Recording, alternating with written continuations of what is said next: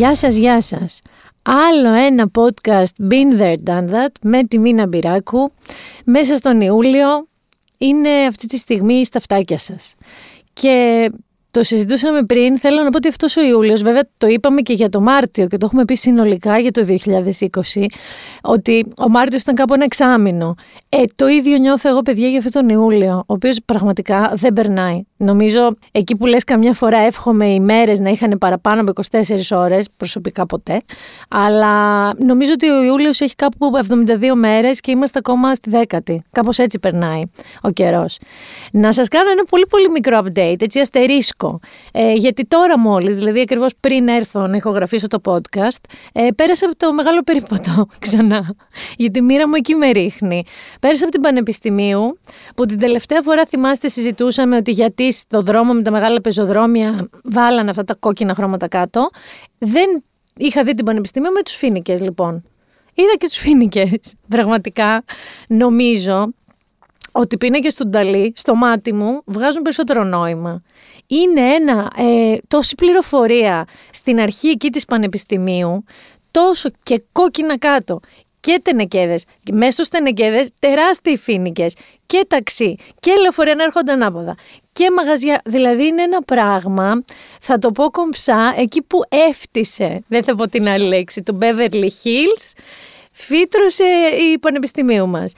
Δεν μπορώ να διαβλέψω ότι αυτό μπορεί να μετεξελιχθεί σε κάτι καλό. Δεν, δεν ξέρω τι μπορεί να συμβεί και όλο αυτό που είδα να γίνει ξαφνικά μία όαση, όπως υποθέτω ότι θέλουν να γίνει. Και πρόσεξα ότι υπάρχουν και παγκάκια πια. Υπάρχουν άσπρα παγκάκια στο λιοπύρι. Και όταν δεν θα έχουμε λιοπύρι, είναι άσπρα παγκάκια στο κρύο. Γενικά αυτά τα παγκάκια είναι ε, against humanity. Δεν ξέρω ποιος. Γιατί να κάτσεις μέσα στη μέση του δρόμου σε ένα παγκάκι; Ειλικρινά. Μακάρι να συνεχίζω να εύχομαι να γυρίσουμε, ξέρω εγώ, από τις διακοπές και να φτάσω στην Πανεπιστημίου και να πω Παναγιά μου, άλλη τέτοια πρωτεύουσα δεν υπάρχει στον κόσμο. Μακάρι, ειλικρινά το εύχομαι. Θα, μετά τη στάση μου όμως στην Πανεπιστημίου, είχα πλάνα να πάμε πρώτα στην άλλη πλευρά του Ατλαντικού. Αλλά εντάξει, δεν γινόταν. Τώρα ήρθα από αυτό το φίνικα. Ε, μου μείνε. Πάμε λοιπόν στην άλλη πλευρά του Ατλαντικού. Έχετε καταλάβει ότι έχω ένα θέμα εγώ με την Αμερική, αλλά δεν φταίω, αλήθεια δεν φταίω. Νομίζω ότι αυτή τη στιγμή που μιλάμε είναι ένα τελείωτο sitcom, μια τελείωτη κομμωδία. Ας ξεκινήσουμε λίγο με τον πρόεδρό τους, τον αγαπημένο μου εμένα Ντόναλτ Τραμπ, ε, ο οποίος έχει γίνει το εξής φανταστικό. Σκεφτείτε τώρα, δεν μιλάμε καν για πρωθυπουργό της Ελλάδας, μιλάμε για τον πρόεδρο, τον είπα. Ε, μία από τις τρεις υπερδυνάμεις του κόσμου. Αυτός λοιπόν έκανε, ξέρω εγώ, ένα ράλι από αυτά που κάνει μια συγκέντρωση και πήγε ένας τύπος που έχει φασόλια, πολλά φασόλια, εργοστάσιο προφανώς βιομηχανία, Μεξικάνος, και βγήκε και τον αποθέωσε. Και είπε ότι είναι ο καλύτερος πρόεδρος, έδωσε προφανώς πολλά λεφτά στον Τραμπ. Τα φασόλια αυτά λέγονται γκόγια. Κρατήστε το αυτό. Λοιπόν, τα φασόλια γκόγια στήριξαν τον Τραμπ που είναι Μεξικάνος, ξαναλέω. Να θυμίσω ότι ο Τραμπ, μία από τις πρώτες του έτσι δηλώσεις που έκανε όταν βγήκε και πριν βγει προεκλογικά, ήταν ο περίφημος τείχος με το Μεξικό που θέλει να τον ε, σηκώσει τον τοίχο και μάλιστα να τον πληρώσουν μισό και οι Μεξικάνοι για να μην τους αφήνει να μπαίνουν στην Αμερική. Οι Μεξικάνοι γενικά και οι Λατίνοι τον έχουν στην μπουκα τον Τραμπ. Και πάει τώρα ο κύριος Γκόγια και τον αποθεώνει. Και τρελαίνονται οι Μεξικάνοι και σου λέει και οι Λατίνοι ε, μποϊκοτάζ στα φασόλια γκόγια. Μποϊκοτάζ. Και βέβαια ακολουθούν και διάφοροι celebrities γιατί στην Αμερική αυτό συμβαίνει στα social media. Και βγαίνει και hashtag boycott γκόγια. Και σου λέει τώρα ο Τραμπ. Ξαναλέω, πρόεδρος της Αμερικής Τραμπ, όχι ένας Τραμπ. Βγαίνει λοιπόν και λέει: Δεν μπορεί να μου πλήττουν εμένα τον άνθρωπο με τα φασόλια που με στηρίζει, θα βγω να τον υποστηρίξω. Και τι κάνει, παιδιά; Ξεκινάει η κόρη του, η οποία επειδή θεωρείται υψηλός τέλεχος της κυβέρνησης, νομικά απαγορεύεται δημοσίως να προωθεί εμπορικά προϊόντα, έτσι, απαγορεύεται και διανόμου. Αφήστε το όμως το διανόμου. Βγαίνει η Βάνκα και λέει σε κάτι αγγλικά, σαν να λέω εγώ no hablo español, κατηγορία τέτοια ε, ισπανικά, ότι αυτά δείχνει σαν την κρίστα παλιά στον τροχό της τύχης, ένα κουτί φασόλια και λέει ε, είναι γκόγια, μάλλον είναι καλά. Ξεσαλώνει η Αμερική, λέει δεν μπορεί, αυτό είναι ανέκδοτο τώρα η κόρη του Προέδρου. Αλλά δεν έχει τελειώσει τίποτα. Γιατί ο Πρόεδρος τον είπα, ο Ντόναλντ Τραμπ, σαν ξεπεσμένη influencer που δεν της δίνουν πια οι μεγάλοι οίκοι στο Instagram να διαφημίσει και της δίνουν τα φασόλια, βγαίνει μέσα από το Λευκό Οίκο, από το Resolute Office συγκεκριμένα, με μία όλη την γκάμα των φασολιών γκόγια μπροστά τους σε κονσέρβες και κουτιά και διαφημίζει τα φασόλια γκόγια στο δικό του Instagram. Και φυσικά, εντάξει, εννοείται ότι μένει με το στόμα ανοιχτό, όμως η καλύτερη αντίδραση είναι αυτή που θα ακούσετε αμέσως τώρα του Chris Κόμο, δημοσιογράφος του CNN και αδερφός του κυβερνήτη της Νέας Υόρκης. You tell me how a president in the middle of a pandemic has got time for this bullshit. Are you kidding me? Συνεχίζουμε να μείνουμε λίγο στην Αμερική γιατί δεν έχει τελειώσει τίποτα. Ξανά στο προηγούμενο podcast ήταν φρέσκια φρέσκια η ανακοίνωση του Κάνιε ότι πάει και αυτός για πρόεδρος. Με όλα αυτά που είπε ότι θέλει να γίνει Wakanda και αυτά που λέγαμε. Και έσπευσε ο Elon Musk, η σύγχρονη διαταραγμένη διάνοια της εποχής, να πει κατευθείαν όμως, δηλαδή τύπου φτού καπρό το tweet του, ε, I fully support you. Σε στηρίζω 100% του στέλνει, το απαντάει στο Twitter ένας ακολουθός του, ένας follower, ότι ρε εσύ Elon, σε είχα λέει πιο έξυπνο από αυτό. Αυτός είναι anti-vaxxer εναντίον των εμβολίων και anti-abortion, δηλαδή και εναντίον των αμβλώσεων. Και λέει, παντάει ο Elon την ακριβώς επόμενη μέρα κάτι τύπου ούψ, ότι τελικά μάλλον δεν συμφωνούμε και πάρα πολύ και πιστεύω ότι αυτό πραγματικά είναι μια σχέση, η συντομότερη, η συντομότερη σχέση έρωτας στην ιστορία. Νομίζω ότι είναι συντομότερη και από το γάμο του Γκλέτσου με τη Μαρία Ελένη Λυκουρέζου, πώς είχε κρατήσει. Πολύ, πολύ συντομότερη. Τελείωσε λοιπόν και αυτό το ειδύλλιο. Αλλά θα μείνω σε αυτούς τους δύο που ανέφερα, δηλαδή τον Ήλον και τον Κάνιε. Θα προσθέσω σε αυτό Bill Gates και Biden, διότι τους χακάρανε τα accounts στο Twitter. Εχθές έγινε αυτό μάλιστα συγκεκριμένα. Όχι, έτσι Τετάρτη έγινε αυτό συγκεκριμένα. Λοιπόν, τους χακάρανε και τι κάνανε όμως; Βγάλανε post Έγινε χαμός γιατί το Twitter ξαφνικά και ο ιδιοκτήτης του λέει: Αν ο καθένας μπορεί να χακάρει π.χ. του Donald Trump, δεν χρειάζεται hack αυτός μόνος του. Τα διαλύει όλα μόνος του. Τι να γράψουν περισσότερο οι hackers και να, και να τουιτάρει εξ ονόματος τώρα ενός τόσο σημαντικού προσώπου είναι επικίνδυνο. Δηλαδή θα μπορούσε να προκαλέσει ακόμα και πολιτική ρήξη κάπως. Παρ' όλα αυτά, αυτοί οι hackers τι κάνανε; Γράψανε εξ ονόματος αυτών που σας είπα, Gates, Kanye, Elon Musk, προς τους ακολουθούς τους, ότι στείλτε μας σε αυτό το λογαριασμό λεφτά bitcoin και εμείς θα σας τα δώσουμε πίσω διπλά.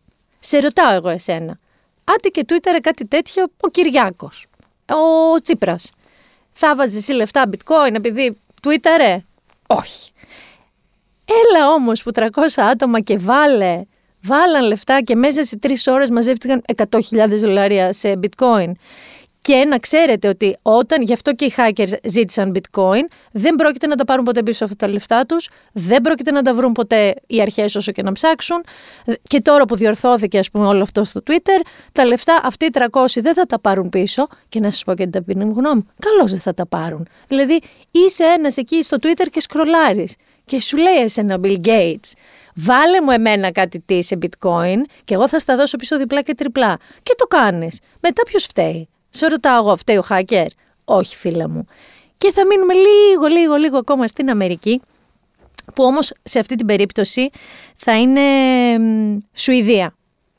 Διότι δεν ξέρω αν έχετε δει, είναι πρόσφατα, είχε δημιουργηθεί ένας άλλος, ο Will Smith με τη γυναίκα του, την Jada Pinkett Smith, είναι ένα από αυτά τα ζευγάρια λίγο σαν Tom Hanks με τη δική του γυναίκα, που είναι από πάντα, που είναι πολύ αγαπημένοι, που τους βάζουν τύπου couples goals και τέτοια στα hashtag, ένα ζευγάρι καλό. Εδώ και κάνα δίμηνο έχει δημιουργηθεί ένα σούσουρο ότι η Jada, η γυναίκα του Will Smith, έκανε με τις ευλογίες του μία σχέση με έναν Όγκουστ ε, Αλσίνο, νομίζω κάπως, έναν τραγουδιστή τέλος, έναν ράπερ. Η Τζέιντα έχει μία εκπομπή web, στο web, στο ίντερνετ, το οποίο λέγεται Red Table, κόκκινο τραπέζι. Και καλεί διαφόρους και τα λένε, συζητάνε. Στο τελευταίο λοιπόν επεισόδιο κάλεσε τον άντρα της. Και κάλεσε τον άντρα της για να πούνε για αυτά. Σε με όλους ακροατές, όλους εμάς, όχι μόνο στην Αμερική και παγκοσμίως. Και ακούστε λίγο το συγκεκριμένο σημείο που της λέει ο Will Smith. Πρέπει να πεις τι γίνεται και αυτή του λέει αυτό που θα ακούσετε τώρα. I think um, you need to say clearly what happened. Yeah, and then I got into an entanglement with August. That's what I said. An entanglement? Yes. Στην πραγματικότητα της λέει μίλα, όχι μωρή, μίλα ρε Τζέιντα και αυτή του λέει ναι, ήμουν σε ένα entanglement με τον August. Και αυτός γελάει και της λέει relationship. Μη σας τα πολυλογώ, έγινε ένας μικρός χαμός με όλο αυτό το πώς το διαχειρίστηκαν κτλ. Και, και η δική μου απάντηση είναι μια απάντηση που έχει δοθεί προ πολλών ετών από το Ρος και τη Ρέιτσελ και είναι αυτή. We were on a break. We were on a break. We were on a break. We were on a break. We were on a break. Θα μείνω για πάρα πολύ λίγο ακόμα στην Αμερική, κυρίως για να κάνω γέφυρα με τα δικά μας. Στην Αμερική λοιπόν, που δεν πιστεύουν στον κορονοϊό, καθόλου, πάρα πολλοί άνθρωποι δεν πιστεύουν στον κορονοϊό, υπάρχουν COVID party. Πώς ήταν παλιά που γελάγαμε τα Botox party, μαζεύονται πολλές μαζί, έρχεται ένας δερματολόγος, τσακ, τσακ, τσακ, τρυπάει. Τα COVID party λοιπόν, ο ρόλος του δερματολόγου στα COVID party είναι ένας ασθενής με COVID, που έχει διαγνωστεί με COVID. Και θα μου πεις τι νόημα έχει αυτό. Θα σου πω λοιπόν. Αυτοί που δεν πιστεύουν ότι υπάρχει κορονοϊός λένε λοιπόν φέρτε μας έναν ασθενή και εμείς θα μαζευτούμε όλοι μαζί τους σε ένα πάρτι και θα σας αποδείξουμε ότι δεν υπάρχει κορονοϊός. Γίνεται λοιπόν ένα τέτοιο πάρτι, νομίζω στο Τέξας αν δεν κάνω λάθος, κολλάει. Γιατί υπάρχει τελικά, κοίτα να δεις πράγματα ο κορονοϊός, κολλάει ένας 40χρονος, γυρνάει τούμπα πολύ άσχημα στον οργανισμό του, μπαίνει στο νοσοκομείο, μπαίνει στην εντατική, δεν έχει ωραίο τέλος ιστορία που σας λέω τώρα, πεθαίνει ο άνθρωπος και λίγο πριν πεθάνει, είπε στην πραγματικότητα στην νοσοκόμα, ούψ, τελικά δεν είναι hoax, δεν είναι φάρσα ο κορονοϊός. Λυπάμαι βέβαια για τον άνθρωπο, αλλά είναι το ίδιο με τα bitcoin που σας είπα πριν. Ποιος στα σωστά του, για να αποδείξει ότι δεν υπάρχει κορονοϊός, φέρνει έναν ασθενή και κάθεται εκεί και ας πούμε τρίβεται στην κλίτσα του τσοπάνι. Ναι, μπορεί να πάει και πολύ στραβά αυτή η ιστορία. Όπως παίρνω δική μου πάσα, δίνω στον εαυτό μου τις πάσες, μπορεί να πάει πάρα πολύ στραβά και η ιστορία με τα κρούσματα στην Ελλάδα, τα οποία έχουν αυξηθεί. Και μάλιστα ε, έγινε και μια έκτακτη σύσκεψη της κυβέρνησης, γιατί ακριβώς εκεί που είχαμε 9-8, έχουμε 50, έχουμε 60 και βέβαια τα περισσότερα, νομίζω τα 2 τρίτα αυτών των κρουσμάτων, είναι εισαγόμενα. Ωστόσο, άνοιξαν πτήσεις, ήρθε και η Αγγλία, βεβαίως ήρθε και η Αγγλία και την υποδεχτήκανε στην Κέρκυρα με αψίδες νερού, μη χαλάμε τις παραδόσεις, αψίδες νερού, ελπίζω να ήταν μαζί με αντισηπτικό, Βγήκανε λοιπόν οι άνθρωποι εδώ και είχαμε πρώτον ένα κρούσμα.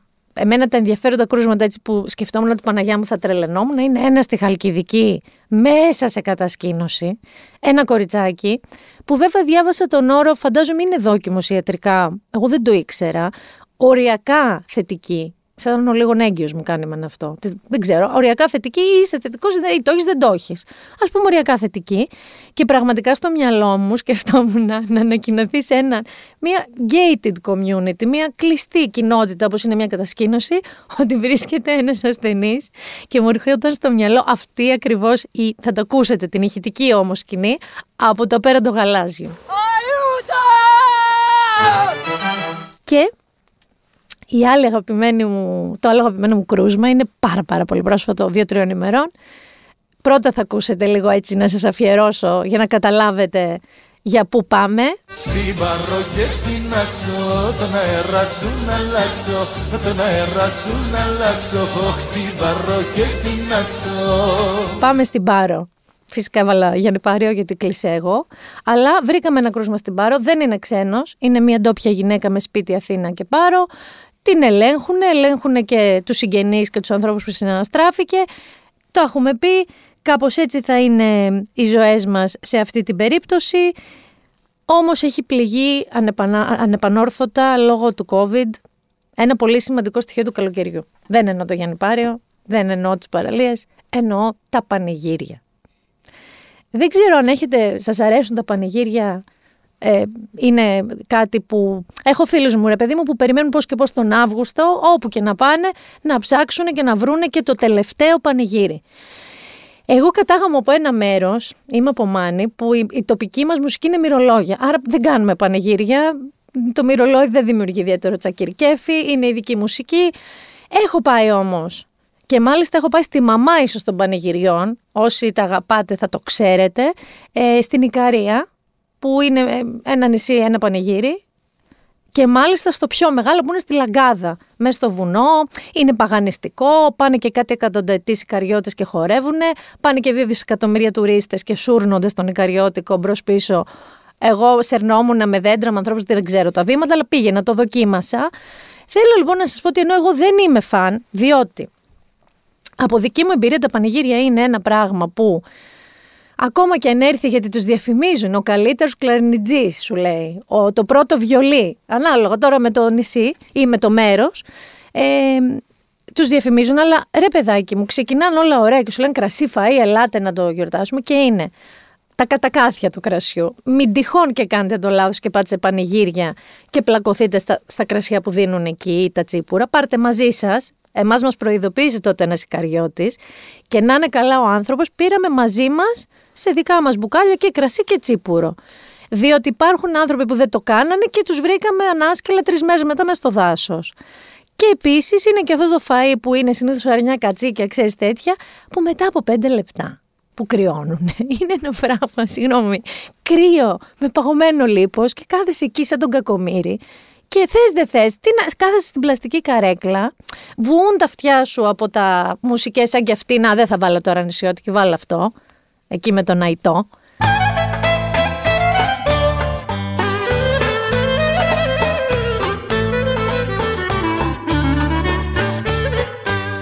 Και κάθεσαι, σηκώνεσαι, σέρνεσαι, σέρνεσαι. Δεν είναι του γούστου μου τα πανηγύρια. Ήρθε όμως η κυβέρνηση και σου είπε: Άκου να δεις. Εγώ δεν πιστεύω ότι ξέρω θα έρθει ο κορονοϊός με την Αγγλία, αλλά πιστεύω ότι θα υπάρξει έξαρση με τα πανηγύρια. Λοιπόν, σας τα κόβω εγώ τα πανηγύρια. Αρχικά είπαν μέχρι τέλος Ιουλίου. Μεταξύ μας, αυτό είναι λίγο ανέκδοτο, γιατί όλοι ξέρουμε ότι τα περισσότερα πανηγύρια είναι τον Αύγουστο. Δηλαδή, σε ποιον έκανε τη μούρη κρέας που τα απαγόρευσε μέχρι τέλη Ιουλίου. Τώρα το πρωί άκουσα ότι μάλλον το συζητάνε να πάει μέχρι και τέλη Αυγούστου, δηλαδή αντιό πανηγύρια. Και η πιο έτσι, να το πω έντονη και ξεκάθαρη αντίδραση ήταν μία αντίδραση του ΣΥΡΙΖΑ Θήβας, αγωνιστικούς χαιρετισμούς στον Κώστα το Μανιάτη του One Man. Ο ΣΥΡΙΖΑ Θήβας λοιπόν πόσταρε στο facebook της ασοπίας με πολλά ερωτηματικά ακύρωσε στο πανηγύρι της ασοπίας αυτό δεν θα περάσει έτσι να το θυμάσαι κούλι ε, να πούμε ότι Κούλη είναι ένα χαϊδευτικό όνομα που χρησιμοποιείται για τον Κυριάκο Μητσοτάκη, τον Πρωθυπουργό, αλλά την ασοπία δεν θα την πιάνεις στο στόμα σου. Την ασοπία. Σταματάμε λοιπόν με αυτό το κομμάτι του καλοκαιριού. Και ωστόσο θα μείνω λίγο στο καλοκαίρι γιατί ανέφερα λίγο πριν το ΣΥΡΙΖΑ και μου δίνω πάσεις ούτε ο Μέση, ε, χάνε την μπάλα, μόνη μου, τα λέω μόνη μου πασάρω.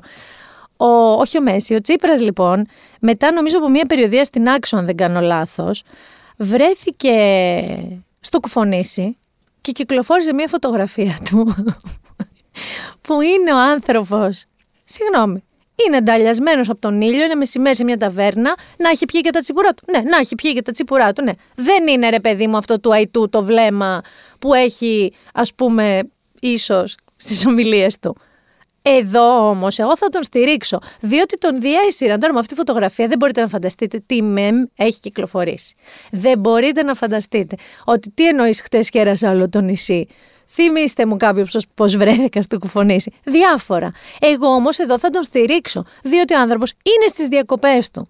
Εσύ δηλαδή πώς είσαι στις διακοπές σου; Με κοστούμι είσαι στην ταβέρνα και με το μάτι γαρίδα; Όχι. Έχεις νταγκλάρει από τον ήλιο, έχεις πιει λίγο και αράζεις και ξεκουράζεσαι. Για μένα είναι η πιο συμπαθητική φωτογραφία του Τσίπρα που έχω δει τα τελευταία χρόνια.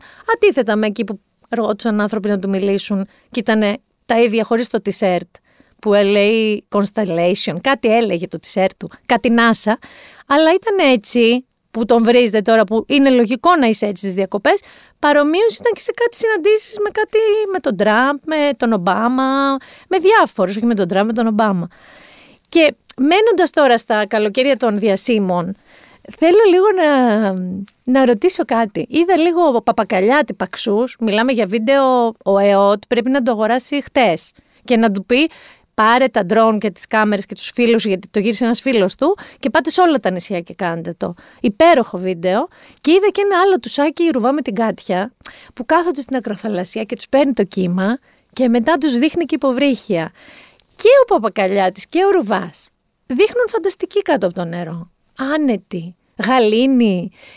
Και ξέρω ότι και πολλοί από εσάς έχετε υπέροχε φωτογραφίες με GoPro, με αυτές τις υποβρύχε λήψεις και τέτοια. Και πραγματικά εγώ θέλω να ρωτήσω, αν κάποιος μπορεί να μου στείλει μετά το podcast, αφού το ακούσετε, ένα tip. Γιατί πραγματικά εγώ βγαίνω σαν να πνίγομαι. Τα πόδια μου είναι σαν βατράχη σε απελπισία. Και το πρόσωπό μου, αν με τραβήξει τώρα όπως τράβηξαν το ρουβά, είναι τύπου ναι, Αγίου το πνίγομαι. Δεν ξέρω πώς πώς γίνεται να είσαι πολύ γαλήνιος για αρκετή ώρα ώστε να βγει μια ωραία φωτογραφία, ένα ωραίο βίντεο. Αν έχετε κάποιο tip, σας παρακαλώ πραγματικά πείτε μου, διότι θα το ξαναπροσπαθήσω φέτος. Έχω πάρει και καλύτερη κάμερα από πέρσι. Πέρσι έλεγα ότι φταίει η κάμερα, όχι εγώ. όχι εγώ. Και, α, και πέρσι όμως έχουμε μια συγκλονιστική λήψη. Ο Άρης την έκανε αυτή ο συντροφό μου, με ένα γκορμοράνο που το επιτέθηκε. Ναι, βούτυξε για ψάρι, βρήκε τον Άρη και την κάμερα και του την έπεσε. Γενικά να προσέχετε τι τραβάτε λίγο στα υποβρύχια. Και μιλώντας τώρα για θάλασσες και νησιά και νησιά βασικά και θάλασσες, θα κάνω μία στάση στις Μικόνους μας, στη Μύκονο. Δεν θα σταματήσω όμως ούτε στις παραλίες που παρεπιπτόντος όσοι πήγανε μέχρι τώρα το πρώτο δεκαήμερο του Ιουλίου περιγράφουν παιδιά μια Μύκονο σαν τη δεκαετία του 60 ένα πανέμορφο πράγμα. Οι παραλίες είναι ανοργάνωτες ή έχουν βγάλει 4-5 ξαπλώστρες. Ε, τα μαγαζιά, τα ματογιάνια είναι τίποτα άδεια, ήρεμα, χωρίς δαβαντούρι, χωρίς κόσμο. Τώρα έχει αρχίσει και τσιμπάει. Όσοι όμως πήγανε και χωρίς μελτέμια, ήταν μία, μία μαγεία. Την οποία μαγεία; Τη χάλασε ένας τύπος ο οποίος εγώ τον θεωρώ φύση γραφικό, ρε παιδί μου, από την πρώτη μέρα που τον είδα. Ειλικρινά, δεν είμαι μετά τέτοιο προφήτης. Τον θεωρώ γραφικό. Είναι ο περίφημος ε, Σάλκ Μπάε, είναι ο περίφημος Νουσρέτ, είναι ο περίφημος ε, Χασάπι θα τον πω και φαντάζομαι δεν θα του αρέσει να τον λένε Χασάπι, εγώ θα τον πω Χασάπι. Είναι λοιπόν ο Χασάπης, ο Τούρκος με το κόλπο τσαλίμι αγκώνα αλάτι, ο οποίος ανοίγει steakhouses ανά τον κόσμο. Από αυτό έγινε διάσημος. Έτσι, μόνο από αυτό το, την κίνηση με το αλάτι. Ε, με τον εαυτό του με πουρα, με κοιλιακούς και πουρα, με κοιλιακούς κάλτσες και πουρα, με πουρα, πουρα, πουρα. Γενικά κοστούμια τύπου Don Corleone κατάσταση, φοράει κάτι μικροσκοπικά γυαλάκια. Αυτή όμως τη φορά έκανε μια μεγάλη χοντράδα. Έκανε μια πολύ μεγάλη χοντράδα στο Instagram του. Και να πω ότι δεν χαίρει εκτίμηση παγκοσμίως. Το ότι έχει γίνει ισούσουρο με κάποιους. Εντάξει, δεν θέλω να τους κρίνω τους ανθρώπους, αλλά άμα αυτό το πράγμα σου αρέσει, κάπως ξέρεις, έχει δικαίωμα άλλος να θεωρήσει ότι είσαι αυτής της αισθητική και κουλτούρας. Σε πολλά μέρη, όπως ας πούμε στη Νέα Υόρκη, τον, ε, τον ξέρασε το σύστημα, τα κλείσε τα μαγαζιά. Του είπανε κούκλα μου, Όχι, δεν το κάνουμε εμείς έτσι εδώ. Είμαστε λίγο πιο σοβαροί άνθρωποι. Οπότε έγινε λοιπόν, ανέβασε ένα βιντεάκι το οποίο στέκει το ίδιο ας πούμε σε ένα πόντιουμ στη μέση. Γύρω του είναι ζώα πολλά εγκλωβισμένα, δηλαδή είναι ακινητοποιημένα σε μικρά έτσι σε παρέ, το ένα γύρω γύρω γύρω γύρω από αυτόν και παίζει κλασική μουσική.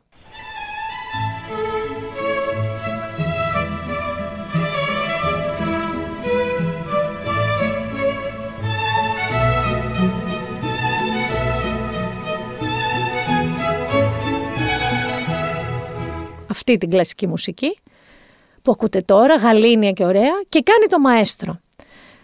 Το οποίο είναι ένα πραγματικά πολύ αποτρόπαιο θέαμα, διότι ε, υπονοεί ότι το, αυτό γίνεται για το άρμεγμα, γιατί αυτός έχει και κάτι ζαχαροπλαστία και κάτι που φτιάχνει παγωτά με το γάλα. Υπονοεί ότι είναι για το άρμεγμα. Όμως η αλήθεια είναι ότι το σημενόμενο είναι ότι ένας άνθρωπος ο οποίος σε όλο το Instagram έχει σφαγμένα ζώα, ε, μπριζόλες και είναι χασάπης, όταν έχεις μαζεμένα όλα αυτά τα ζώα και διευθύνεις, κάνεις το μαέστρο, ε, δεν πάει το μυαλό κανενός ότι θα τα αρμέξεις. Και επίσης να πούμε ότι υπάρχουν και τεχνικές και τακτικές απολύτως απάνθρωπες, γιατί για να έχεις τόσο γάλα, γονιμοποιείς με το ζόρι τα ζώα για να μπορούν να κατεβάσουν γάλα. Λοιπόν, δεν είναι όλα τόσο απλά. Και Είναι λοιπόν ε, αστιάκι κατά τη γνώμη του. Για μένα είναι μια πολύ προσβλητική εικόνα η οποία στην πραγματικότητα έχει αυτό ένα σύνδρομο Θεού, έτσι ένα God syndrome και είναι όλοι αυτοί οι πίκοοι του, τους οποίους θα τους φάξει και εν ευθέτω χρόνο. Είναι λοιπόν ένα πράγμα που δεν αφορά τόσο την κρατοφαγία, γιατί πολλοί αντέδρασαν αντέδρασαν ότι σιγά, γιατί επειδή είναι έντονο το κίνημα του βιγκανισμού παγκοσμίως, έχουν φτάσει και στην αντίπερα όχθη οι κρεατοφάγοι που λένε έτσι γουστάρω εγώ και να πάρε τα μούτρα, μπριζόλες κτλ. Δεν αφορά. Η πραγματικότητα είναι ότι δεν αφορά την κρεατοφαγία αυτό. Αφορά τον τρόπο θανάτωσης, το ήθος που μπορεί να έχει ή την κακοποίηση που περνάνε αυτά τα ζώα μέχρι να καταλήξουν στο τραπέζι μας. Αυτό συμβαίνει. Το ζήτημα τώρα του βιγκανισμού και της κρεατοφαγία είναι τεράστιο. Είναι αλήθεια πια ότι η υπερκατανάλωση του κρέατος κάνει βλάπτη τρομερά πέραν από τον οργανισμό μας και τον πλανήτη, αλλά θα καλέσω σύντομα έναν άνθρωπο να μιλήσουμε για όλα αυτά.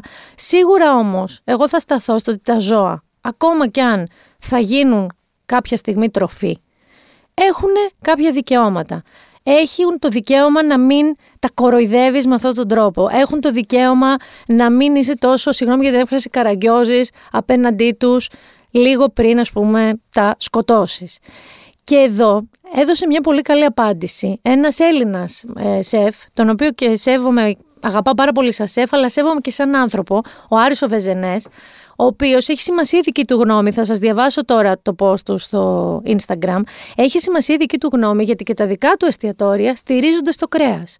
Δεν έχει vegetarian εστιατόρια. Ο Βεζενές, για όσους γνωρίζουν, είναι, έχει από τα καλύτερα, από τα ωραιότερα κρέατα στην Αθήνα. Και για όσους δεν γνωρίζετε, ναι, είναι μια δουλειά στημένη τα εστιατόρια του πάνω στο κρέας.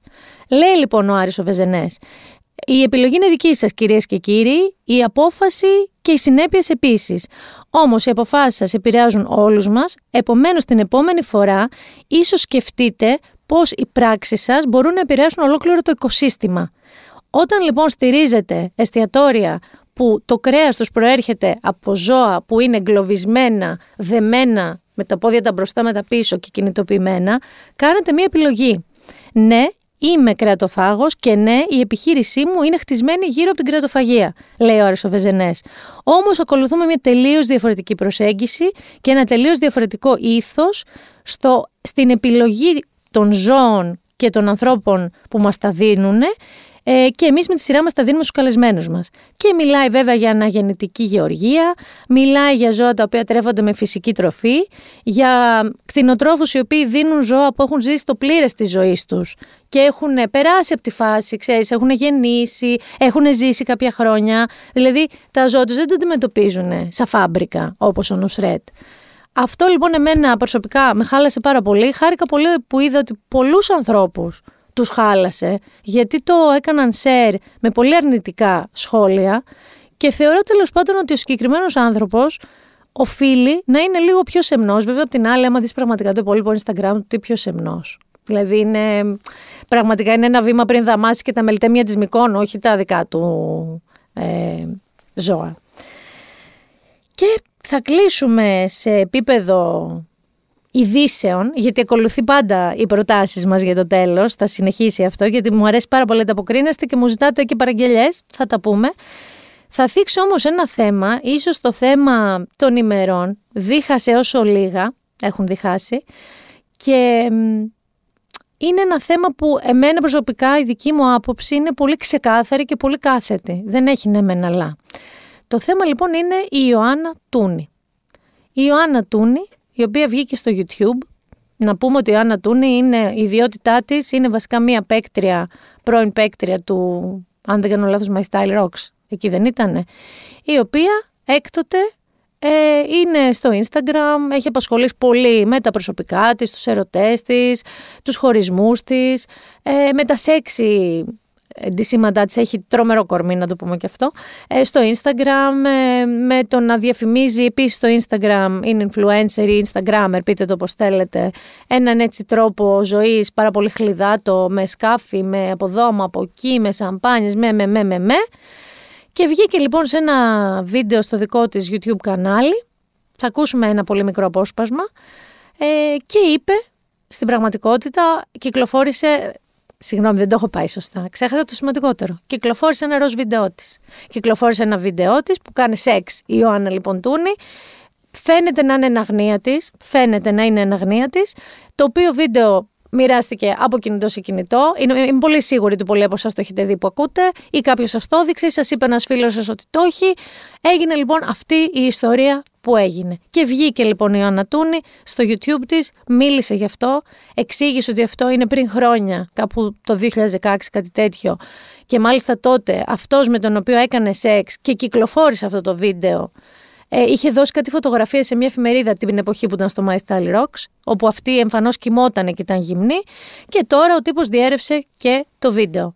Και εξηγούσε η Τούνη ότι τι έπρεπε, ότι έπρεπε να πει στη μαμά της να πάει να το προλάβει πριν το δει, ότι ψάχνει τον εαυτό της στο Google και το πρώτο πράγμα που βλέπει είναι αυτό, ότι περπατάει στο δρόμο και την κοιτάνε όλοι κοιτώντας ταυτόχρονα το κινητό τους και ούτω καθεξής. Θα μου πεις τώρα, έτσι όπως τα ακούς, γιατί δίχασε αυτό το πράγμα; Έλα μου ντε. Γιατί πάρα πολλοί, και κυρίως πάρα πολλές, και εκεί είναι κορίτσια το πρόβλημα, πάρα πολλές λοιπόν βγήκαν και είπανε, θα σας το πω ακριβώς όπως το σκέφτονται, ότι τα θέλω ο κόλος της. Ότι αν έχεις μία τέτοια ζωή, ότι αν κάνεις τόσο εύκολα σεξ, ότι αν εγώ σου λέω ακόμα και να είπες αυτόν ότι ναι, να τραβήξουμε βίντεο την ώρα που κάνουμε σεξ. Έδωσε ποτέ τη συγκατάθεσή της να βγει αυτό το πράγμα δημοσίως; Εμένα μου στείλαν όταν πόστερα μία εικονογράφηση της ε, Φρικαντέλα, έτσι είναι το account. Έκανε λοιπόν ένα illustration και λέγε με την Ιωάννα. Και αυτό επίσης έγινε viral. Και το ανεβάζω κι εγώ στο Instagram μου και μου στέλνει μία ντροπή σου, το πιο ντροπιαστικό post που έχεις κάνει στη ζωή σου και κατά της λέω γιατί; Και προβάλλεις, δεν θα χρησιμοποιήσω τους όρους που χρησιμοποίησε για την Ιωάννα Τούνη, ότι κάνεις πρότυπο αυτήν που είναι το τα θέλει κόλος ήταν το πιο ήπιο. Και μου λέει κιόλας και να δεις που και αυτή μόνη της ζήτησε να τη γυρίσουν. Και της λέω: Ωραία, δεκτό. Πες ότι είπε να το γυρίσουμε το βίντεο. Είπε ποτέ να, το, να φτάσει στο δικό σου το κινητό αυτό το βίντεο. Δεν νομίζω, της λέω. Δεν το νομίζω. Και αν έχει συμβεί αυτό, θα αποδειχθεί. Αλλά η κοπέλα βγήκε στο YouTube και είπε πως όχι. Είναι πολύ άσχημο να πληρώνεις ξανά και ξανά για ένα λάθος το οποίο έχει συμβεί στο παρελθόν. Το οποίο πραγματικά δεν ήταν κάτι. Ήταν κάτι πολύ ανθρώπινο. Το ότι κάποιος θέλησε να εκμεταλλευτεί όλη αυτή την κατάσταση για να μπορέσει να κερδίσει το οτιδήποτε από αυτό. Είναι πολύ άσχημο εξορισμού. Και το άσχημο είναι ότι παρότι είμαι θύμα σε αυτή την κατάσταση, πρέπει να, να έχω να ανταπεξέλθω με σχόλια για το πόσο πεταμένη είμαι, για το ότι γυρίζω ότι κάνω ροζ βίντεο και ξέρω ειλικρινά, δηλαδή μπορεί κάποιος να δει αυτό το βιντεάκι και να πιστέψει ότι είναι κάτι το οποίο έχω γυρίσει εγώ για, δεν ξέρω, για να κερδίσω το οτιδήποτε από αυτό. Είναι κάτι το οποίο προσπαθώ να εξαφανίσω εδώ και τόσα χρόνια και απλά συνεχίζει και έρχεται και ξαναέρχεται και όλοι μιλάνε γι' αυτό εκτός από μένα. Έχω λοιπόν μαζί μου να μιλήσουμε ακριβώς για αυτή την οτροπία που στο μυαλό μου δεν έχει καμία διαφορά από το τι βίασαν γιατί φορούσε κοντιφούστα, άρα τα ήθελε ο κόλλος της, δεν έχει καμία διαφορά από αυτό. Έχω μαζί μου την αρχισυντάκτρια του Lady Like, Μαριλέλα Αντωνοπούλου, που έγραψε και ένα πολύ ωραίο opinion για την Ιωάννα Τούνη και αυτό που τη συνέβη και θα μιλήσουμε λίγο κορίτσια για αυτό το θέμα και για το πόσο οι γυναίκες μεταξύ μας πρέπει να έχουμε λίγο διαφορετική νοοτροπία. Μαριλέλα μας. Γεια σας. Γεια σας. Τι κάνετε; Καλά είμαστε. Χαίρομαι πάρα πολύ. Είναι η πρώτη μου φορά. Σε podcast; Ναι. Γενικά σε μικρόφωνο, όχι. Ε,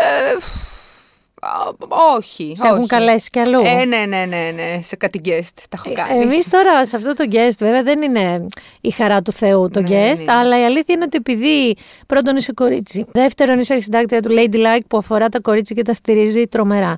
Και τρίτον, έχεις γράψει και ένα opinion για το θέμα της Ιωάννας Τούνη και του ροζ βίντεο και του, της δικής της απάντησης στο YouTube. Σε έφερα εδώ λίγο να δούμε τη γυναικεία οπτική, γιατί είδα άντρες να είναι πολύ πιο υποστηρικτικοί. Οκ, υπήρχαν και οι άλλοι που, εντάξει, είναι ούτως ή άλλως χαζά με την έννοια ότι χαζογελάνε με τέτοιου τύπου βίντεο. Οι περισσότεροι όμως στο τέλος της μέρας, άμα τους ρώταγες, λέγανε ότι ο πραγματικός, ας πούμε, η πραγματική ξεφτύλα είναι ο τύπος που το διέρευσε. Όχι η Τούνη που πρωταγωνιστούσε σε αυτό, χωρίς να το ξέρει. Ναι, αυτό είναι μεγάλη αλήθεια. Ε, απλά δεν ξέρω κατά πόσο το πιστεύουμε αυτό. Εμένα με νοιάζει να μου πεις, εσύ είχες κρούσματα γυναικών και στο Ladylike, γιατί το κάναμε και πώ στο Instagram και τα λοιπά που μας βρήσανε. Ε, Πώς τολμάμε να κάνουμε πρότυπο και να ηρωοποιούμε την Ιωάννα Τούνη που είναι πήξε δείξε. Διάφορα. Ναι, ναι, ναι, ναι. Το είχαμε και αυτό ε, και είχαμε και την ε, πλάγια οδό ότι εντάξει ε, το, το κορίτσι δεν έπρεπε ας πούμε, να τη συμβεί αυτό αλλά από εκεί και πέρα βρε παιδιά και εμείς δεν πρέπει να προσέχουμε λίγο που ας πούμε Α. με ποιον τύπος Να μην, είσαι, να μην κάνεις έκλειτο βίο, ναι, ας ναι, πούμε. ναι, ναι, ναι. Το οποίο βέβαια ε, για μένα είναι... ε, έχει ένα κίνδυνο να το λέμε. Είχε πάντα ένα κίνδυνο να θεωρούμε ότι υπάρχει σωστή και λάθος ε, θηλυκότητα, ας πούμε. Ή το... Οκ, θέλω να πω αρχικά κάτι. Το γεγονός ότι συνέβη στην Ιωάννα Τούνη, που είναι ένα δημόσιο πρόσωπο, το οποίο οκ, κάνει αποκαλυπτικές εμφανίσεις κτλ, κτλ, κτλ. Έχει ένα lifestyle, το... της αρέσει πάρα πολύ, ξέρεις, ε, να δείχνει τον εαυτό της κτλ. Δεν μας ενδιαφέρει. Ακριβώς. Δεν είναι το point, το χάσαμε. Αν το πάμε έτσι, πάει, έφυγε. Ακριβώς. Ε, μπορεί να συμβεί σε όλες, το έχω πει και εγώ και εσύ πολλές φορές, αλλά πραγματικά ισχύει και νομίζω ότι όλες το ξέρουμε. Γιατί ζούμε πλέον σε μια εποχή που το κινητό είναι κάτω από το μαξιλάρι, ε, Ναι. δίπλα από το ε, στρώμα. Θέλω να πω είναι παντού. Ε, ε, μπορεί να στείλεις κάτι, μπορεί να στείλω κάτι. Ναι. Ε, οπότε το εντάξει, τα ήθελε και εκείνης λίγο. Τα ήθελε ο κόλλος ο- ο- της. Μπράβο, Τα ήθελε ο ο κόλλος κόλλος της. δεν, ε, δεν υπάρχει. Το έχουμε χάσει και δεν είναι καθόλου υποστηρικτικό. Ε, πραγματικά είναι για μένα είναι μισογυνισμός εκ των έσω. Το οποίο Το οποίο είναι και τρομερά ισχυρός. ναι, και μας το έχουν προσάψει πολλές φορές και πραγματικά ε, υπάρχει. Ε, και φ- αν, αν σταματήσει κάπου, θα πρέπει να σταματήσει από εμάς τις γυναίκες. Μην περιμένουμε να έρθει βοήθεια βέβαια. από αλλού. Ναι. Ε, Επίσης, να σε ρωτήσω κάτι. Το ότι η Τούνη, θα σου πω και μία περίπτωση που έγινε πριν λίγα χρόνια, το 2006, αν δεν κάνω λάθος, για να καταλάβετε λίγο. Και το. Γιατί εγώ άκουσα και το ενδεχόμενο ότι πιθανότατα το ζήτησε μόνη της να το γυρίσουν. Και ωραία, άντε και το ζήτησε. Εγώ σου λέω να το ζήτησε. Ναι, ναι, ναι, ναι. Καταρχάς, ήδη υπάρχει ένα, ένα τέτοιο ντροπή ντροπή που χαίρεται το σεξ. Με όποιο τρόπο θέλει να Ναι, το ναι, ναι, χαίρεται. γι' Θέλει αυτό. με βίντεο, με, ό,τι- με όποιο τρόπο θέλει. Δηλαδή, Ακριβώς. ξαφνικά ε, είναι πνεύμα και ηθική. Ναι, βασικά, κοίταξε. ε, ε, ένα άλλο θέμα ε, που ισχύει είναι το εξής ότι όταν βγαίνει κάτι τέτοιο, όλοι κοιτάμε τη γυναίκα μ- με απαξίωση. Ναι. Δηλαδή, π.χ. βγαίνει ένα βίντεο. Καταρχήν, εγώ δεν έχω ε, δει ποτέ, δεν ξέρω, διόρ, διόρθωσέ με αν ε, θυμάσαι κάτι άλλο, δεν έχω δει ποτέ να διαιρέει τέτοιο βίντεο, ας πούμε, ροζ, το λεγόμενο, για να μ, ξεφτυλιστεί Ναι. ένας άντρας. Ποτέ. Ναι, Δεν γιατί έχει. ένα βίντεο με έναν άντρα είναι μαγιά τέτοιο. Ναι, ότι είναι ο, κατάλαβες. επιβί... ο επιβίτορας είναι ο ρόλος του επιβίτορα. Λεγόμενο, Ναι, ναι, ναι. ο οποίος δεν περνάει, είναι υπεράνω κριτικής. Αλλά η γυναίκα, ε, ένα ροζ βίντεο ε, μπορεί να της καταστρέψει τη ζωή. Έχουμε δει περιστατικά και εγχώρια και έξω. Θα σου πω ένα, θα σε διακόψω Ναι, για να ναι, σου πω ναι. ένα περιστατικό το οποίο θεωρείται ας πούμε ορόσημο σε αυτού του είδους τις ιστορίες. Είναι η Τιτσιάνα Καντόνε, η οποία είναι μια Ιταλίδα, είναι στη Σικελία, η οποία χώρισε με τον ε, σύντροφό της, ε, πήγε με έναν άλλον, γύρισε ένα βίντεο και το έστειλε στον πρώην της. Αυτός φυσικά το δημοσιοποίησε, έτσι. Ε, έγινε πασίγνωστη γιατί είπε μια τάκα στο βίντεο στον ε, Στο άντρα με τον παρτενέρ. οποίο Ναι, ναι, έκανε ναι, ναι, σεξ. ναι, ναι. Του είπε, ε, με τρα- τραβάς το βίντεο, μπράβο. Δηλαδή στα Ιταλικά ήταν στα facendo un βίντεο, μπράβο. Αυτό έγινε. Σλόγγαν σε t-shirt, σε μπλουζάκια, σε καπέλα, σε τα, στα πάντα. Η κοπέλα αναγκάστηκε να αλλάξει πόλη και όνομα, νομικά άλλαξε το όνομά της και κατέληξε όταν δεν μπόρεσε ποτέ να το ξεπεράσει να κρεμαστεί και να αυτοκτονήσει. Και η μαμά της ακόμα προσπαθεί να κατεβάσει αυτό το βίντεο. Ναι, ε, δεν υπάρχει καμία νομική κάλυψη. Καμία. Επειδή το έψαξα λίγο, να σου πω την αλήθεια, και θα ήταν και ένα πολύ ωραίο θέμα να το κάνουμε. Ε, δικηγόροι που μίλησαν επί του θέματος γενικά σε ρεπορτάζ ε, ε, δεν υπάρχει, δηλαδή υπάρχει μια μ, ματαιότητα στο να Προσπαθήσεις. βρεις το δικ- Ναι, ναι. Και αυτό είναι ε, το πιο αποκαρδιωτικό. Όχι αποκαρδιωτικό, είναι εντάξει. χάλια. Εξοργιστικό. Εξοργιστικό γιατί εντάξει, το κάναμε, το είπαμε, βγήκε το με την Ιωάννα κτλ. Από εκεί και πέρα όμως, αύριο μπορεί να ξανασυμβεί. Δεν σημαίνει ότι εμείς, εντάξει, ε, έκανε ένα κύκλο όλη, όλη αυτή η είδηση, αλλά μου συμβαίνει εμένα. Πάω σε έναν δικηγόρο. Δεν μπορείς να κάνεις τίποτα. Ναι, ακριβώς αυτό. Στην δηλαδή- πραγματικότητα δεν μπορείς να κάνεις τίποτα. Και θέλω ακριβώς να σταθώ εδώ σε αυτό που είπες, μου συμβαίνει εμένα, διότι πρώτον, τα κινητά, αυτό που είπες, είναι ένα κομμάτι της ζωής μας. Το να, να συμπεριληφθούν ξαφνικά και σε μια σεξουαλική πράξη, σαν διαδικασία, δεν είναι και τίποτα. Όχι, παιδιά, Δηλαδή, ναι, εδώ εννοείται. στέλνει η μάνα μου, ας πούμε, μου λέει φτιάχνω φασολάκια, να δες. Κατάλαβες. Ναι, ναι, είναι ναι, ναι. πλέον κομμάτι, Κομμάτι. αυτό του είδους η εικόνα είναι κομμάτι. Δεύτερον, ε, είναι κάτι το οποίο συμβαίνει σε πολύ μεγαλύτερο βαθμό από ό,τι νομίζουν όλες αυτές που επικρίνουν την Ιωάννα Τούνη σε παιδιά στα σχολεία. Ου, είναι, μο- Καταλαβαίνεις. Είναι, είναι μορφή bullying αυτό το πράγμα. Ακριβώς. Ναι, ναι, Όταν βέβαια. λοιπόν γίνονται σημεία και τέρατα στα αλήκεια στις τελευταίες τάξεις λυκείου, στις τουαλέτες και τραβάνε τα κορίτσια βίντεο και το κυκλοφορούν, μπορεί μία από αυτές, και χτυπάω ξύλο, ας πούμε, να είναι μία κόρη αυτών των γυναικών που τώρα λένε Έλα μωρέ Ναι, για την βέβαια. Ιωάννα Τούνη, σιγά το βίντεο. Βέβαια. Θέλω λοιπόν να καταλάβετε ότι είναι κάτι πολύ πιο κοντά μας από ό,τι νομίζουμε. Είχε γίνει, είχαμε και ένα τέτοιο τραγικό περιστατικό, ήταν η Λίνα Κοεμτζή, Ακριβώς.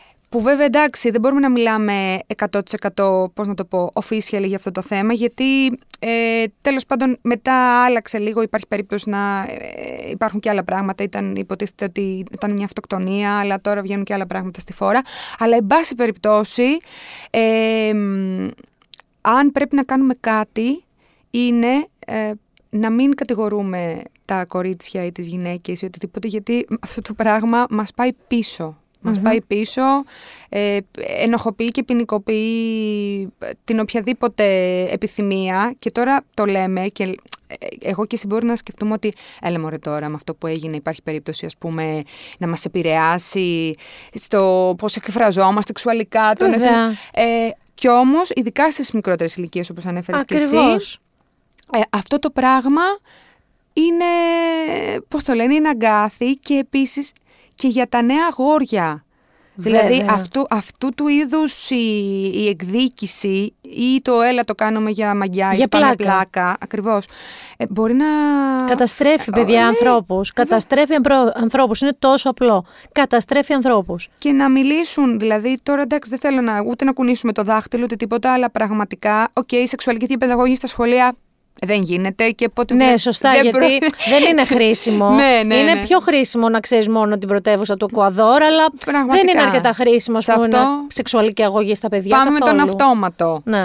Αλλά ε, όταν γίνεται από έναν άντρα που είναι μεγάλος και τα λοιπά και προς μια κοπέλα που υποτίθεται την ξέρει και καιρό, γιατί εδώ ε, καταρχήν να πούμε, λι- όχι καταρχήν, ήθελα να πω κιόλας ότι ε, δεν έπρεπε να βγει και τόσο απολογητικά η, η Ιωάννα Τούνη. Ξέρεις τι, νομίζω ότι είναι περισσότερο συναισθηματικό, συναισθηματική φόρτιση. Μπορεί, μπορεί, μπορεί, Και ναι, ναι. θεωρώ να πω εδώ ότι είναι, θα το πω κοχώνες γιατί δεν μπορώ να το πω Ναι, στα ναι, ελληνικά, ναι, ναι, ναι. πολύ μεγαλύτερα τα δικά της και αυτό εμείς χρησιμοποιήσαμε, ηρωοποίησαμε. Δεν ηρωοποίησαμε την προσωπικότητα της Ιωάννας Τούνη και εμείς μπορεί να διαφωνούμε ή να μην μας αρέσει αισθητικά κάποια πράγματα που κάνει. Ηρωοποιούμε όμως το ότι τη συνέβη κάτι και αντί να κρυφτεί κάτω από το βράχο της και να κάθεται να κλαίει μέχρι να, να μην μπορεί να αντέξει άλλο, βγήκε και μίλησε. Το έκανε αντρές και όταν λοιπόν έχεις τόσα εκατομμύρια followers, mm τόσες χιλιάδες followers, τόσους ανθρώπους που σε ακούνε ακόμα και για να σε διακομωδήσουν, και λες αυτό το μήνυμα, το περνάς με κάποιο τρόπο. Μα δεν χρειάζεται για να υπερασπιστούμε μια γυναίκα ούτε να ταυτιζόμαστε μαζί της, ε, ούτε να θεωρούμε ότι είναι πρότυπο. Αυτά τα πράγματα δεν υπάρχουν. Γιατί καταρχήν ο, ο Αναμάρτος πρώτο λιθοβαλέτο που λένε κιόλας. Ακριβώς. Ε, όχι, όχι. δεν θα μας πάει πουθενά. Δεν ε, θα έπρεπε ας πούμε, να βγει πώς, να- να, ε, μια άλλη γυναίκα με την οποία ας πούμε, να νιώθω ότι εγώ α, τη θαυμάζω για να τσαντιστώ και να την υπερασπιστώ. Όχι, όχι. Γι' αυτό σου λέω ότι ε, καταλήγουμε πάλι σε αυτό τον ε, μισογυνισμό εκ των έσω. Α- Ας σταματήσει. Ε, αλήθεια, γιατί ε, δεν...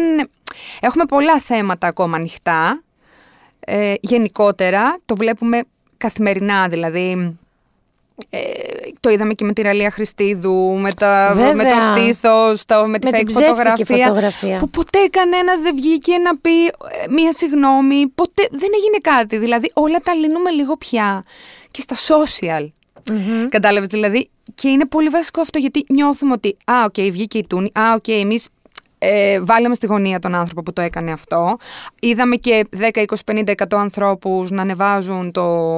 Με την Τούνη, με την Τούνη, με την Ιωάννα, Ιωάννα ναι. κτλ. Και είπαμε, ωραία, εντάξει, είμαστε καλά. Είμαστε Δεν είναι- όχι, καλυμμένοι, δεν- ναι, όχι, ναι. όχι. Το καλύψαμε. Καμία Μα αυτό σχέση. είναι λίγο, βέβαια, αυτό είναι λίγο σημείο των καιρών, ότι βάζει ένα hashtag, το κάνεις trending για λίγο καιρό και κάθεσαι στον καναπέ σου και είναι όλα καλά. Ναι, εκπλήρωσα δηλαδή Έκανα το, την το κοινωνική κομμάτι μου μου, αποστολή. Ναι, ναι, βέβαια. ακριβώς. Όχι, όχι, δεν είναι, δεν είναι έτσι. Δεν είναι. Και εδώ θέλω να πω ότι, μ, να πούμε και ένα, μ, μία μικρή λεπτομέρεια για το cancel culture. Δηλαδή τι εννοώ, ότι ε, εγώ έκατσα και απάντησα σε όλες τις γυναίκες οι οποίες μου έστειλαν ότι την ντροπή μου και δεν ήταν μία, ότι τι είναι αυτά, το την τάδε και την τάδε και την έτσι την ε, ε, θεοποιείται.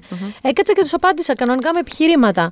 Κάποιες μπήκαν στον κόπο και μου απάντησαν με αντεπιχειρήματα. Έγινε μια συζήτηση και συμφωνήσαμε ότι διαφωνούμε. Δεν έχει σημασία αυτό.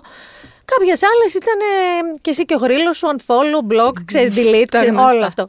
Των social media. Ναι, ναι, ναι, ναι. Θέλω λοιπόν να πω κάτι για το cancel culture. Το cancel culture σημαίνει ότι ακυρώνουμε κάποιον άνθρωπο τελείως, δεν δίνουμε δεύτερη ευκαιρία, δεν συζητάμε. Θεωρώ λοιπόν ότι σε αυτή την περίπτωση της Τούνη και των επικριτών της Τούνη και των, τα ήθελο κόλος της επικριτών της τουνη είναι πιο χρήσιμο αυτό που κάνεις τώρα και εγώ και να συζητήσουμε και να εξηγήσουμε το τι ακριβώς σημαίνει και τι δεν πρέπει να κάνουμε παρά να τους τσουβαλιάσουμε και να πούμε στο πιστοδρομική και πουριτανή και δεν ξέρω εγώ τι άλλο. Ε, το call out culture που λένε, δηλαδή το να τους χτυπήσεις το καμπανάκι με κάποια επιχειρήματα, θεωρώ ότι είναι χρέος μας. Τώρα, αν θα περάσει κάποιο επιχείρημα προς τα εκεί, αν έστω και μία το ξανασκεφτεί τη γρήγορη κρίση της, οκ. Αν δεν, δικαίωμά της και πρόβλημά της. Αλλά εγώ δεν θέλω συλλήβδην, ξέρεις, να λέω η από εδώ και από εκεί, η μοντέρνη και η παλιακή. Ναι, ναι. Θέλω απλά να καταλάβουν το πιο σωστό πράγμα που είπε, το είπε η Μαριλέλα, ότι το να κρίνεις το βίο, το γενικότερο της Τούνη, το προφίλ της, το αν φοράει μαγιό, παρτάει ή δεν φοράει δεν είναι το ζητούμενο. Χάνεις το point, το χάνεις τελείως. Δεν είναι αυτό το point. Είναι η παραβίαση της προσωπικότητας ενός ανθρώπου και των προσωπικών δεδομένων ενός ανθρώπου και το να τα διαρρεύσει αυτά για όλους να γελάνε και να κοροϊδεύουν έναν άνθρωπο στο κινητό του. Ό,τι και αν είναι αυτός ο άνθρωπος, δεν έχει καμία σημασία τι είναι αυτός ο άνθρωπος. Η γυναική αυτοδιάθεση δεν έχει να κάνει μόνο με τέτοια περιστατικά. Δηλαδή, δεν την πρέπει να τη θυμόμαστε μόνο όταν βγαίνει ένα ροζ βίντεο και ε, ουσιαστικά ε, ε, καλείσαι ή προκαλείσαι να μιλήσεις για τη σεξουαλικότητα ενός ανθρώπου. Η αυτοδιάθεση, η γενική αυτοδιάθεση είναι ε, το νούμερο ένα πράγμα όταν μιλάμε για γυναικεία δικαιώματα, έτσι. Δηλαδή μπορούμε να το ανοίξουμε πάρα πολύ αυτή τη στιγμή το θέμα. Ε, όλες ε, μπορεί να έχουμε κάτι να, από το οποίο να πιεζόμαστε, να έχουμε ένα περιστατικό ε, που να έχουμε ζήσει, σεξισμό ή οτιδήποτε. Σε όλα λοιπόν αυτά η απάντηση είναι αυτή που είπες και ε, καλά κάνεις και μπαίνεις στη διαδικασία. Εγώ μερικές φορές χάνω την υπομονή μου, δεν μπορώ να μιλήσω. Ναι, και εγώ ανάλογα με το ύφος, αλλά προσπαθώ πάντα Αλλά, να απαντάω. Ναι, και επίσης νομίζω ότι εδώ βοηθάει πάρα πολύ το γεγονός ε, ε, ότι κάποιοι άνθρωποι καταλαβαίνουν μόνο όταν βάζεις τον ε, εαυτό τους στη θέση, θέση. του άλλου, Μα του εγώ αυτό, οποιοδήποτε στη, άλλου. δηλαδή εμένα, η γυναίκα στην οποία της είπα το ξέρεις ότι μπορεί μεθαύριο να συμβεί στην κόρη σου. Στην κόρη σου, που ούτε Instagrammer είναι, ούτε παρταμπικίνη φοράει, ούτε τίποτα. Να πέσεις στα χέρια ενός κατακαθιού σαν αυτόν και να κάνουν απλά σεξ και να τη βγάλει βίντεο. Ναι, ναι, ναι, ναι. Και ενώ μου είπε, Μένα η κόρη μου δεν θα έκανε τέτοια. Κλασική απάντηση φυσικά. Ε, μετά το ξανασκέφτηκε και είπε, Δεν είναι ίδιες περιπτώσεις. Αλλά προφανώς το ξανασκέφτηκε. Ναι, και ναι, για ναι. μένα αυτό είναι win. Είναι, ήταν μια νίκη. Ήταν, ε, έστω και ένας, αλήθεια. Εκεί παίζουμε τώρα. Ναι. Παίζουμε στο ε, έστω και ένας ή μία να κάτσει να το ξανασκεφτεί. Εντάξει, είμαστε καλά. Πάντως να πούμε εδώ ότι δεν ξέρω αν το νιώθεις, εγώ το νιώθω πολύ. Ότι είμαστε σε μια φάση που όλα πλέον αρχίζουν και συζητιούνται. Ότι μπε- είναι, δεν υπάρχει κανένα Ναι, topic ρε παιδί μου. που το κρύβουμε. Ναι, ναι, ναι. Πριν 5-10 χρόνια μπο- πφ, και πολύ νο- νο- νωρίτερα, πιο πρόσφατα. Ε, ερχόντουσαν κάποια πράγματα, έρχονταν στην επικαιρότητα κτλ. Και, και το είδες, ναι, το είδα. Και προχωρούσε. Ε, πηγαίναν παρακάτω. Ναι. Τώρα έχει αρχίσει και αλλάζει αυτό. Νομίζω ότι θα αλλάξει και άλλο με τις γενιές και εδώ ακριβώς θέλω να πω ότι η χρησιμότητα τέτοιων βίντεο σαν τη Τούνη του YouTube, το δικό της, η εξομολόγησή της, μπορείτε να το δείτε στο Ladylike, υπάρχει αυτό το βιντεο είναι αυτό που λες, ώστε να δει ο άλλος ή η άλλη, βασικά η γυναίκα, ότι, να σου πω κάτι, εγώ είμαι το θύμα. Ό,τι θύμα κι αν είναι, είναι θύμα γιατί την απολύσανε, γιατί δεν τους έκατσε. Δεν έχει σημασία. Εγώ είμαι το θύμα. Δεν θα έπρεπε να ντρέπομαι. Δεν θα έπρεπε να κλείσω στο σπίτι μου και να ντρέπομαι. Θα έπρεπε να το πω, θα έπρεπε να μιλήσω για να μπορέσουν και αυτές οι 10, 50, 200 χιλιάδες άλλες γυναίκες που το έχουν ζήσει να, με κάποιο τρόπο να ταυτιστούμε, με κάποιο τρόπο να πάρουμε μια δύναμη. Γενικά να μην τρεπόμαστε συνέχεια και για τα πάντα που συμβαίνουν σε εμάς, σαν να φταίγαμε εμείς όλη την ώρα. Ναι, ναι, έχεις δίκιο. Και ειδικά σε θέματα τέτοιας σεξουαλικότητας, ας πούμε, πά- πάμε αιώνες πίσω τώρα. Δεν, δεν τίθεται θέμα συζήτηση. Να πω ότι τη Μαριλέλα θα την έχουμε αρκετές φορές μαζί μας γιατί έχει απομειστεί το βάρος μιας υπέροχης ενότητας στο Ladylike που για μένα είναι και το trademark, ας πούμε. Είναι το σήμα κατά τεθέν του που λέγεται Women Today, γυναίκες σήμερα. Και ασχολείται με οτιδήποτε μπορεί να αφορά γυναίκες Από την Ιωάννα Τούνη καλή ώρα μέχρι την J.K. Rowling με την τρανσοφοβική της ας πούμε ε, δήλωση, που είχε Δήλωση. κάνει Ναι, ναι, ναι. μέχρι οτιδήποτε. Οπότε η Μαριλέλα μας θα την έχουμε όποτε έχουμε τέτοια ζητήματα γυναικεία γιατί μας αρέσει τρομερά Α, πολύ ωραία, χαίρομαι. ο τρόπος που βλέπει τα πράγματα και τα εξηγεί. Σε ευχαριστούμε πάρα πολύ. Εγώ ευχαριστώ πάρα, πάρα πολύ. Να σε αφήσουμε να πας να συνεχίσεις τη- το γυναικείο σου support Ναι, στις πάω. γυναίκες Πάω, πάω. και θα τα πούμε σύντομα. Έγινε. Γεια σας. Αυτό ήταν ε, η παρέμβαση της ε, αγαπημένης μας Μαριλέλας σε σχέση με την Ιωάννα Τούνη.